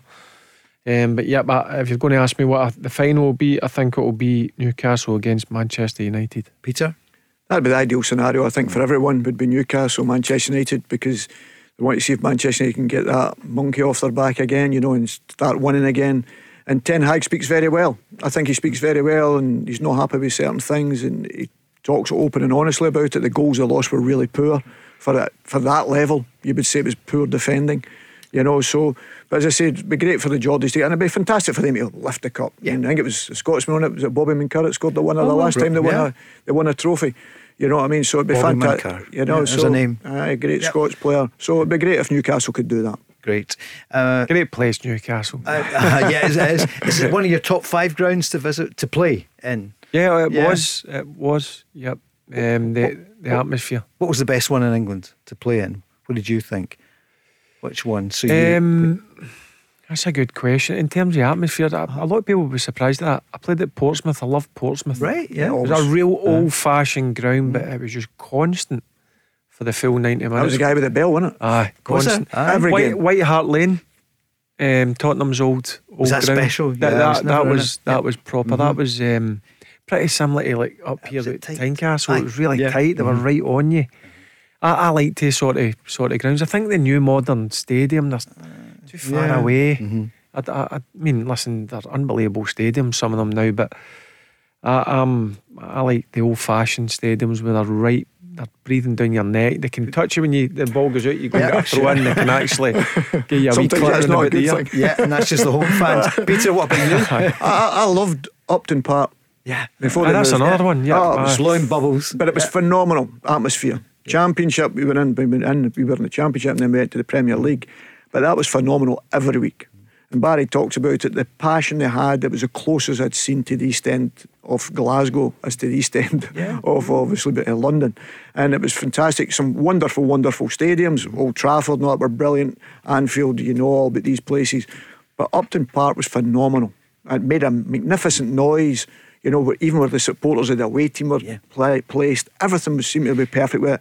And I think it took them a wee bit to get used to that when they moved away. I really do. It's a bit soulless yeah, there, isn't yeah, it? absolutely. And Yeah. that was the complete opposite. Whereas you had the echoes of Bobby oh, Moore, Jimmy Oh, Greaves, driving round, Martin you, Peters. You've got the statue outside the stadium, right on it. You know, it was phenomenal. But even trying to get there, you know, it was Yep. incredible because the tightest road and all that. Trying to get into the game and the scheme, it was brilliant. But the, on the pitch was phenomenal atmosphere. I'm going to come back. I haven't forgotten your question, which is Peter Grant said just before the break, too many subs. It's five now. Should it go back to three? But when we're talking English football, what about Kieran Tierney? He's on the bench most of the time, and I see that Ian Wright uh, was talking about him yesterday. Uh, We understand what's happening, but is Barry? What do you feel? He's he- too good to be on the bench. He, he's too good. He, plain and simple. Um, and I, I, I don't think he'll be happy. He strikes me as the type of guy that wants to play. He's good enough to play. If he doesn't play the next three months, I don't think they'll let him go in this window. I think the next three months will be key if Kieran Tierney's going to stay at Arsenal. And if he's not going to play, I think he'll he'll ask to go. And don't be surprised if your Man Cities and Man Uniteds are going to be interested. For me, he's a top player. Peter? Well, if you're any of the teams, I mean, you usually say, "Oh, well, somebody down the middle of the table." No way. Any of the top boys, he could he could play in any of the top boys. You know, every one of them. The Chelsea's, Manchester Cities, he could play for all them. Zinchenko's slightly different. He's got that midfield now, say playing the role that he's asked to play. They're similar to what the manager asks up here actually with his fullbacks, and it's similar to that. Kieran loves to run, open his legs, get down the side, and cross balls in with power. He's a very, very good one-to-one defender. He defends the back post well when the team are attacking down the other side. So he's very good defensively. He's a throwback, Yeah, absolutely. And he's a powerful young boy. He's just been unfortunate, probably with injuries at certain times. But now I think with Zinchenko in there, as a manager, going to change that. And also the Japanese lad who come in and played. He's a right back, but played the left side as well. Then that's when you start to ask the questions. right. You know, that's Yeah. when you start to worry. And Kieran could play in any of the teams, as I say. And if I was looking for a left back, if Man United keep talking about Shaw not being good enough and all, he could play for Man United standing on his head. You know what I mean? He's got all the qualities that can play with the top team. Wow, that would be some move for him, wouldn't it? Man United. Yeah, Man City. I, I Yeah. mean, we, we, we says it, and you, I mean, I think you'd need to pay top dollar for him, but I think it would be worth it. You, you're talking what he went down there for 25 million pound. I think you're you're looking at 50, 60 million pound. You're looking at Cucurella as it went for him. Yeah, and he, yeah. he done well with Brighton. I know. But he's no Kieran Tierney. And he was so 63 million or Yeah, but something. he's not But he'll not be happy. He signed a new contract, I think, a year ago. He, he'll- I don't know him personally, but he strikes me as a, the type of character as listen, it's not about the money. I want to play. I want to play games of football. And I- I'm sure he'll see how the next few months go. I think that's going to be important to see whether he stays or goes at Arsenal. I think he said as well, Paul. I think he said at one time when he went down he was homesick. Mm-hmm. At You the know, beginning. At the Yeah, he beginning. did, yeah. And he, he brought, I think he's brought the chef in to stay with him and all that, didn't he? Yeah. So I think the big difference is as well, that's easy to go over that. I mean, I, I was down there, I thought I lasted five minutes. I ended up being 26 years in England. You know what I mean? So, but I thought I'd been there five. But I played, or I was coaching. So I was involved all the You're time. busy, yeah. yeah. See, if you're not playing, I could only imagine what it's like. You're travelling up and down the country, whether you're on the best of planes and the best of hotels. There is nothing worse if you're not pulling the, the, the starting jersey on. And I can see Kieran thinking, well, I need to be playing somewhere. Is he Scotland's best defender? Personally, yeah, I, I think he is. I, I think if he's not playing with our national team, we're a lot weaker. And we'll need him. Some big games coming Yeah. up. We need him. That's the only issue you're Yeah. going to have with. He's so important to Scotland. Listen, he- he'll look after himself. He'll be a fit boy, but can't I tell you, Game time. game time. You need minutes, and he's not getting a lot of minutes at this moment in time. Listen, I don't think it'll be a major concern for Stevie Clarke. I mean, he's a first pick, no doubt about it. But ideally, you would like him to be obviously up to speed. Um, but I don't think it'll make a difference because, as I said, he's, he's a, qual- a top quality operator. And it wasn't long ago he was linked with Man City, who wanted him, and Real Madrid were mentioned. And that's before, um, you know, he was. Out, I know he's in and out the team, but not first choice. But listen, he's, he's got the mentality to play with these teams. Yep. That, that's the difference. And as I say, if it was going the other way and saying he'd played at a team that hadn't he played under pressure, he played under pressure since he was knee height a grasshopper, really. You know what I mean? So let's not be kidded. He's never let himself down with Arsenal. People were talking about him being the captain, and I think he did captain on a few occasions. That's how well he was doing. The fans love him, don't yeah, they? Yeah, exactly. And you know what he's like going out with the shirt sleeves on when it's freezing cold Yeah. in England, you know. and all, all these things, talk about it down in London, you know what I mean? And they think that's mad, you know. But listen, he's he's one of them, you know, as he was with the Celtic supporters. You know, he was one of them. He buys into it. He gives you 100% commitment, and every time he mm. pulls the jersey on. And Barry made a good point. He's a very good defender. You know, we all talk about going forward, and you've got to remember your job in that position at left full back or left centre back, wherever Kieran's played a couple of times. You've got to be a good defender, and he's a good defender. That's there's no doubt of that. Go Radio Football Show with Macklin Motors, Paul Cooney with Barry Ferguson, Peter Grant, and Peter challenged everybody to say too many subs in Scottish football and football down south as well. Five now in a game. Barry, we talked about it during the break. What do you feel then? It used to be three Yeah, until I, I think it needs to go back to three. I think it's a big advantage. But we're talking Scottish football. I think it's a big advantage for Rangers and, and Celtic because they've got the biggest budgets, they've got the biggest squads, and the best players. Um, I, I do think five is too much. Um, I was all for the, the three. I was all for the change during the COVID. I understood the reasons behind it, um, but I'm a bit surprised that it's, it stood at five. Peter, is it not giving more players? I'm just trying to think of the other argument. And you were saying younger players are not getting enough game time. If we've got more players on the bench and able to come on, shouldn't that help? The young players don't get picked anyway, Paul. So they don't get selected to be on the bench anyway. And that, that's no disrespect. And listen, the manager will turn around and say, well, they're not good enough or they're not playing consistently enough. We've got better players in the first team. And I understand that 100% as well. I agree with Barry 100% at the particular time through COVID because new people didn't know how it was affecting uh, players. We know mentally it was a problem for them, but physically we didn't know um, with all the COVID situations. So I understood that. For me now, you're changing half a team, and predominantly it's middle to front It gets changed. Very rarely they change in the back line because you want to keep your goalkeeper and obviously your, your back four or back three or whatever you in, in place. So it's probably. And you always, when you get taken off the pitch, it was predominantly because you weren't playing well. That wouldn't happen, Peter. no, I mean, you understand I'm saying? Yeah. It was predominantly No, when you weren't playing well. Right. And I think at the end of the day, it's tactically as well. Managers used to pick their team and look at the substitutes, who's coming on. When he makes a decision, if Barry's going to make a substitution, he maybe bring that six foot four striker Mm-hmm. on. So how am I going to? I'll need to make sure then that we can adju- adjust that because we may be one up or we may be one down. So your substitutes were massive. It was a massive part of the game. Now you've got another team sitting on the bench. So when they make a substitution, you can make as many as five. And I'm thinking, would I like to be playing 60 minutes week in, week out?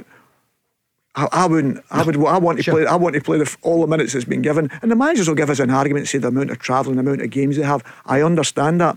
But if you've got that size of squad, that's still the problem. Then, if they get injured, you still get. If it's two subs or three subs, you were still allowed to use. You can still use that because if you've got injuries, you've still got a big squad anyway because you've got that many players.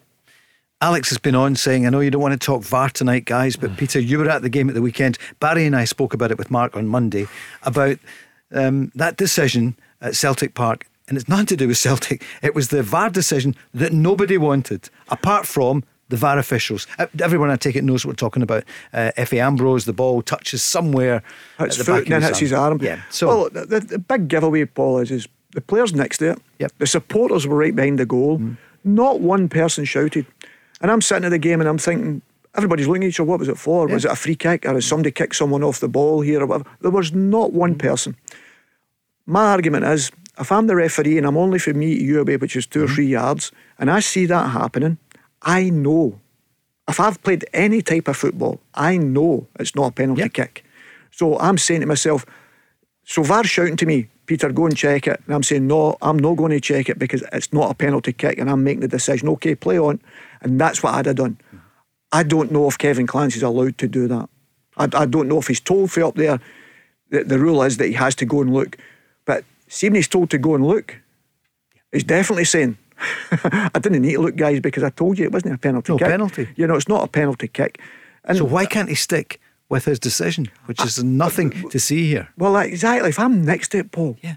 I've got to be looking at it and saying, okay, the lines on the offside. Sometimes I can I can understand the VAR situation, but for that one, if I'm standing watching it for two or three yards away, there is no way it's a penalty kick. And as I say, you know what Celtic Park would be the same as Yeah, Rangers. sure. They'd all be shouting for a penalty. Any the ground. players would all be shouting for a penalty. Not one person shouted, and that is the giveaway. And then Yeah, the see ground, the concern I've got, right? VAR I've probably went through to Kevin Clancy and saying, listen, you might need to look at this, right? So he's obviously went to look at it. What concerns me is Kevin Clancy's went to the monitor off the pitch and decided it was a penalty. That's what concerns me because he's he's watched it. I don't know what three, four, five times. yeah. You know what they're going to say, took Baz? ages. If we ask the question, Yeah. they're going to say, look at the rule book. Ah, it's number 1601 or whatever. IFAB, Yeah, yeah. all that sort of rubbish. Listen, anybody that's played football, nobody would be complaining for a penalty for that. We're not saying it didn't hit the hand. We know that. But it's never a. I wouldn't have a penalty down the park if you were playing with your pals. That's fact. You know, if somebody claimed for a penalty, away you Yeah. go, you mug you. Give, you it, know? give Efe Ambrose a break. Ah, absolutely. It's- it was never a penalty, you know what I mean? And I'm not saying it for whatever particular game. It was never a penalty kick. And I think the referee can't have everything taken away from Paul. You know what I mean? Saying to him, hold on a minute. You can't go back and say it's not a penalty kick. We should put in an advert at this point that says if you're affected by any of these issues around VAR, call this helpline. I am. I'm it's driving its own nuts. Oh, I'm definitely. I told you before it came up. Yeah, I told you you, did, didn't I? you I did. said to you, a nightmare. Peter but Grant, That's the way it's you turned said up. it here first. right, well, we talk football for this weekend after the break because the games are coming thick and fast. The Go Radio Football Show with MacklinMotors.co.uk. Choose and reserve your next used car online today for a fully refundable £99. Let's go! Wednesday evening, the Go Radio Football Show. Paul Cooney with Barry Ferguson and Peter Grant. Lots of you have been on making comments on some of the transfers, some of the about young players coming through. That was a great call earlier from Martin. Uh, here's some news: Josip Juranovic starts tonight for Union Berlin, and they're up against Werder Bremen. So straight in, maybe no surprise. No surprise. Well, he's been fully fit, hasn't he? He's only missed the last couple of weeks, really. He, he played uh, Celtic Rangers match, and you think to yourself, he's going to be as fit as he's. And listen, as a player, you want to go there and get started right away. You know, and listen, a big club as well, big supported. The Bundesliga is brilliant. I love the Bundesliga. Every game you go to, the stadiums are full because the prices are magnificent, and it's something he'll be looking forward to. You know, he's, I'm surprised he went there because all the names that was getting mentioned. Yeah. Mm-hmm. But as I say, I hope he's a great success because he's done really well with Celtic. There's worse places to be, Barry. It's a, it's a, it's a great country, isn't it? In Germany, they do It's a- things well. It's a great league. Yeah. Yeah. Really enjoy watching it. Real good quality um, players, good teams, good managers. Some of the stadiums are, are unbelievable. Um, I've played in Germany um, against right a right few Bayern Munich, Bayer Leverkusen, Borussia Dortmund, teams like that. So yeah, it's a strong, strong league, the Bundesliga. Paris Saint Germain. I'm joking. Uh, sorry. I don't know why I did that. I, I just thought it was. But Dortmund, Yeah. Barry's talking about Dortmund. Dortmund was the best atmosphere that I've ever played. Oh in. yeah, the Westfalen Stadion. That was brilliant. You know what I mean? When that you talk about stadiums and playing in an So close, atmosphere, wasn't it? Yeah, but it, it was brilliant. But the funny thing, a funny story about we played a European game there, and then we come off after it. There was a big swimming pool in the away dressing room, a massive full size Swimming size pool? Swimming pool. We were all doing dive bombs and all that, you know, after the game, and you know the usual. We could go next door and we walk by there, they're all getting the mass soap massages. Oh. You're supposed to use it as a recuperation. We were doing the dive bombs if we we're in Bellshill baths. you know, Yeah, I, I, brilliant story. I played in the old Olympic Stadium. What was it like? But yeah, that, that Massive, was yeah, yeah. It, was, it was massive, but it was like proper, like pretty similar to the old Wembley. Mm-hmm. Oh, yeah. Yeah. Uh, it was um, yeah, it was a, an old fashioned stadium, but that was that was um, some experience. That You two are winners at Wembley. That would be the new Wembley, wasn't it, when Birmingham City won the League Cup? yeah, I'm looking at you both. Yeah, it was, wasn't Yeah, it? It was, it was. the new Wembley. I think it was Yeah. the first cup final, maybe. I went back there. It could have been the first cup final back at Wembley. Because they were all talking about Arsenal. It was a bit like Mm-hmm. Celtic scenario. They hadn't won a trophy in six years. And about, everybody was raving about Arsenal. Yeah. We, we weren't playing, we were just turning up to be beat. Of course. That's the- but you won it with your old gaffer, of course. Absolutely. Alex Absolutely. McLeish, who, Fantastic. who'll be troubled at the moment because of uh, great affection for Aberdeen. He's one of the one of the Aberdeen greats, a Glasgow boy, and obviously we talk about him as a, as a Rangers great as well as manager. But my goodness, McLeish and Miller up there in Aberdeen were well, they were the number one team in the country. We're Some still waiting to partnership, find out, wasn't it? Those mm. two. Well, you Yeah. name that team, don't you? You're right. You Yeah. name that team, though, when you talk about really strong teams, organised. You can Leighton, Leighton, you know, yeah. you'd Stuart McKinney, or McKinney, Stuart Kennedy, well done. You know, you'd all Rougvie. you'd Rougvie, McLeish, Miller. You'd Simpson Cooper, God rest him. Yep. You know, you'd Hewitt at times, a super mm-hmm. sub who was known all the time. You'd Peter Weir, you'd Ian mm-hmm. Scanlon, you name them Mark all. McGee. Mark Eric McGee, Black. Eric Black, Eric Frank Black. McDougall, all these boys. You could name all these teams.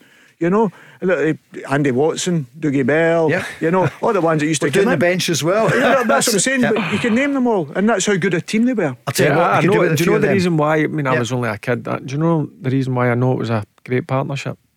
Because that's all he spoke about. Did he? Like, uh, Tell us, did, did he do go? No, I'm only kidding. I No, know. no, but listen, A it, was, it was. No, I, listen, he, he told us a few stories, um, how good they, they, they were. But Yeah. The people you ask, and, and obviously you watch the older games, eh, they were, that, that was a right good Aberdeen team. 40 years I ago. bet they wish you could have that cup. team. Some- yeah, of course. one or of eh, exactly. them players. Well, the, the Even thing today. about, the thing Yeah. about Alec, he's very supporter of Jim. He's a big supporter of Jim Good. at Aberdeen. You know what I mean? So that's great to have when you've got somebody like that who comes through there and is steeped in their history. He's a big supporter of Jim's, you know, and obviously he knows it's result based, and we, we know that ourselves when we work together. So, but he's a big supporter See, of him. see regard, regarding Jim, I, I think should keep him. And do you know why? Like, I know they're out the cup. See how he goes the next six, eight weeks. See if he can get it back, get them winning again. I, think if they, they get rid of him, I think it might be too too soon. I think he deserves a bit longer. I know that the last couple of results have been horrendous. That one on Monday night, but I think sometimes you get rid of a manager too quickly, which they've done, obviously Yeah, Stephen Glass. Yeah. a few times. Um, McInnes, yeah. Say, right, Jim, do you know what? We'll give you another couple of months. Go and see if you can rejuvenate this squad. Go and see if you can get this team back to, to winning ways. Because, uh, listen, I, I do think he is, is a good manager, Jim. Let's go through the greats, managers. Mm-hmm. And they all started like that, Paul. You know, trying to build something in a way. Sir Alex, we can talk about as the Oh, main one at sure. Manchester United. Had to Was get rid of four a- or five years, Yeah, wasn't they it? had to get rid of a lot. And they talk about ah. that game at Forest when Mark Robins, the Coventry manager now, scored the goal in the League Cup. And they said that was the one he was getting sacked after that. And by all accounts, that was fact. That wasn't. Yeah. But it went on, but he knew he had to change. And maybe Jim's seen things that we don't see. And I think he's been very, very respectful to his players and he's not tried to hide away for certain performances and whatever. He, and he's not crucified them. He knows they're given everything they've got. And that, that's fine. We, we all understand that. We've all been there. Myself and Barry have been there. We understand that situation. And some people will be saying, oh, they're only backing up because it's his mate or whatever. Nothing to do with that. Because it can be the situation. Who do you bring in? What's he going He's Yeah. starting for square one again. He's got the same players because he's only got a small period, of six days, as it he says, left. You know, to, if he's going to get any players Uh-huh. in. Six you know. days, four Uh, hours, That's yeah. what I'm saying. If he's going to get players in, so what's going to change? It's going to be a different voice. Mm. That's all you're going to get. And I've seen Jim's work. You know, you've seen it with St Mirren. You've seen it what he done with Alloa in part time. So you would keep him, Peter? Of course, I would yeah. because I would. I, I think, think managers. deserves- I think managers need a wee Yeah. opportunity at time. It's never going to always be great, you know. And listen, outside Robbie at Hearts, who else has been consistent in the division? You know, who else has been consistent? But it's because it's Aberdeen Football Club, and I understand that. But we've got to remember they've went through that the last couple of years with Stephen and that as well. So there's been a lot of turmoil. So sometimes you've got to settle down. And I know it's not easy because as soon as the board get a little bit of criticism for the fans, which they've had a lot of criticism for, then they think mm, we're not going to get that support. I would love Jim to get the support, and I know the Aberdeen fans maybe not agree with that, but I'd No, love him to get the support for if that. If this was Glasgow, uh, Aberdeen station rather than Glasgow, I bet they would be on because the fans want instant success. But I listen who they to gonna get in? No, I know. I agree with you, and I think Dave Cormack. If Another payoff, another. Of course. uh, it'll cost another bit of money. I'm not saying he deserves another year or two. I think they should say, right, Jim, do you know what? Let's see how we do up until the end of April, and then if it's not going as well as we want it to go, then you can bring a they'll bring a new manager Yeah. in before the season ends, where he can have a look at the players. But I think he deserves the opportunity um, because he's he's not even been in the job a year. no. And it's difficult, Barry. And they know. paid, they paid. I think they paid a quarter million pound compensation to get him out of St Mirren. Mm-hmm. Yes, yes. And uh, I, I- listen, as you say, football wise, Paul, and, and- and he's really clued in in his football. He wants to do well. He leaves no stone unturned trying to prepare, you know. And we know what football's like. You've got to win. We've only got five minutes left, so we'll start with this game then. Hibs against Aberdeen. You've both said you hope Jim Goodwin's still in the dugout. Who's going to win the game? It wouldn't surprise me if it's Aberdeen. Right. It wouldn't surprise me. First away win. You know, Yeah. because it becomes a pressure on Hibs Yep. Because of it. You know, because they're struggling. exactly, Yeah. and it becomes Okay. a pressure because they're at home and their fans could be turning on them quickly if they don't start properly because they'll be saying Aberdeen are rubbish, Mm-hmm. Aberdeen are this or that, and that may be the thing that. It maybe be a good one for Aberdeen to be away from home for. Kevin Nisbet could be away to Millwall by then. Barry, what do you think? If Jim's in charge, Aberdeen will win. And if he's not, well, we'll wait and see. They'll get beat. He'll talk on Friday. Um, Ross County against Kilmarnock. Barry, what do you reckon? Both of them need the points. You know, I know Derek's getting away Yeah, from do you know what I'm going to do? I, I think Kilmarnock will win that. I think they're going to win. Yep. That'll be a hammer I think blow to Malcolm. Ross could mean that again in the cup, getting put out against Accies and penalties. That's one they're expected to win. Their form's Mm-hmm. not been great. Um, yeah, I- I, I think Kilmarnock. I think it'll be a draw, and I'm not just. I just think it's sure. one of the ones that's one that get a draw written all over it. Mal could be desperate to win. Derek's very difficult to beat. You know, and you, you, you wouldn't like Ross County to go one 0 down, because then I, I then I would say I would be a Kilmarnock win at this moment in time. What about Paisley? St Mirren against Motherwell? Peter? I'll go St Mirren. Going for St Mirren at home. My goodness, uh, they're good at home, aren't they, Barry? And the well, they, they are. Their, their home form's good. Their away form's not so good. Motherwell in the league form's been poor. I think they'll get a bit of confidence by going up to Arbroath, which Yeah. was a tricky tie for them. I'll go a draw one each. Going for a draw on that one. And the other game is Rangers against St Johnstone on Saturday. Rangers winning Rangers last pretty weekend. convincingly. Yeah. Yep. the Michael Beale. So that'd be ten games by then. Yep. Yep. I think they'll get a lift for the signings as well. Aye. Maybe Yep. a few other bodies in mm-hmm. the door. The, the, the fans have been interested to see that, so I think there's been excitement round about them. I'll take Rangers to win comfortably. And on Sunday, Livy against Hearts. Peter, Davy Martindale has done well and deserves credit. And of course, Robbie and Hearts flying. I just can't see by Hearts at this moment in time the way they're playing. You know, they've got a goal scorer scoring goals, you know, and that's so, so important. Um, and I, I, as I say, they'll mix their game up. Hearts will not be playing square across the back, think they're allowing Livingston to settle. They'll be putting Livingston under pressure, hoping the ball's going to drop to Shankland. So I'll go for Hearts in that one. Hearts, Barry. Yeah, I think it'll be a close one. I think Hearts will just nick it. I, I, I- watching that game at the weekend, I think Robbie's seen a different side to his team. Mm-hmm. They, they weren't great but they won the game 3 0. But there was a, just to me, there was a real togetherness. Yep. Defended really well, scored some good goals. So, yep, I think Hearts will just nick that. And then on Sunday, Dundee United against Celtic. Yeah, but I think Celtic will win by a couple of goals. And the beat goes on. That'll be what, 54, 55 league games? Yeah, domestic that- games? I think that that's important for them. It's a Tannadice is always difficult, no matter what Dundee United are going through. It's always a difficult place to go, but Celtic have got too much quality, and I think the players have added to it. That gives another exciting vibe to it because you've added to it when you're winning and playing well, and these all boys look as if they're ready to come in and play, Mm-hmm. and it's not going to change much. So, and Kyogo goes on fire. Of course. Their only defeat, of course, was on the on the road um, at St Mirren. Mirren, yeah. And Kyogo, top scorer, birthday boy at the weekend. Yeah, but He's getting better and better. But, the thing is, movement's brilliant. As I say, some, when you're at the game, it's even better because he, he's still got the old school movement with Barry and we've spoke about before. As he comes short to get in behind you, it's a bit of a nightmare for defenders. He- but the, the most important thing in the two games I've seen, Paul, against St Mirren, the kick-off was 10, he ran and closed the ball down and blocked the ball. It's a small detail, but it set the tone for the match in both games.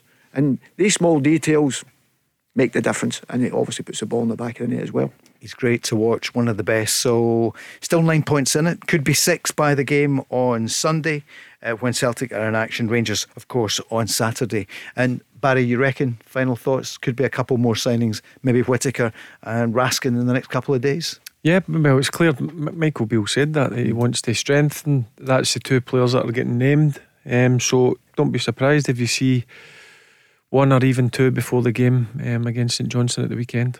and hopefully three substitutes in the future. It's not going to happen soon, is it? and I was just thinking there about Livingston. Look at the ground at Darvel the other night. I mean, it was magnificent. Surely, you know, Rugby Park uh, and also Livy, they should be grass pitches now. I understand the reason why, No, Paul, yeah. because I- I've said it before, we'd love it all to be grass. Yep. I think financially, I think if I'm right, Hamilton, it was a million pound they lost in one year. Did they mm. change back to grass? Because they can use it for training, they can use it for the, the community, all these things, you know, and it's a hell of a lot of money now. I think they should be helped out with the television money, whether it's to keep your pitches, because the pitches, I see some of the grass pitches are horrendous. Oh, Sure, especially this time of year. horrendous. You know what I mean? So they need everybody needs help. Uh, Wa- Watching the Celtic game at the weekend, I thought their pitch. I thought You Celtic could see a Park- difference, couldn't yeah, you? The weather, I thought that looked thinner. I think John's. I was speaking to John Hayes about it, and he was he wasn't happy. There was a problem with it because the amount of rain they had, and they had the youth game against Rangers as That's well right, aye. when the weather was mm-hmm. really bad. I'm surprised because it's been it's That's- been in tip top condition, absolutely. and when, when I watched that kind of mm-hmm. But I think there was a hell of a lot of water on it before that Rangers Celtic game, you know, which caused it a wee bit of a problem. This time tomorrow night, well, five o'clock, we'll be here with Leanne Crichton and Andy Walker. Peter, we'll see you next week. Thank you very much, Paul. Barry, Thanks. you're back here on Friday with Mark and uh, another. Oh, we're on holiday? No, I'm going to see my nephew play rugby Good. in Oh, Belfast. There was another holiday Yeah, pass. a steady.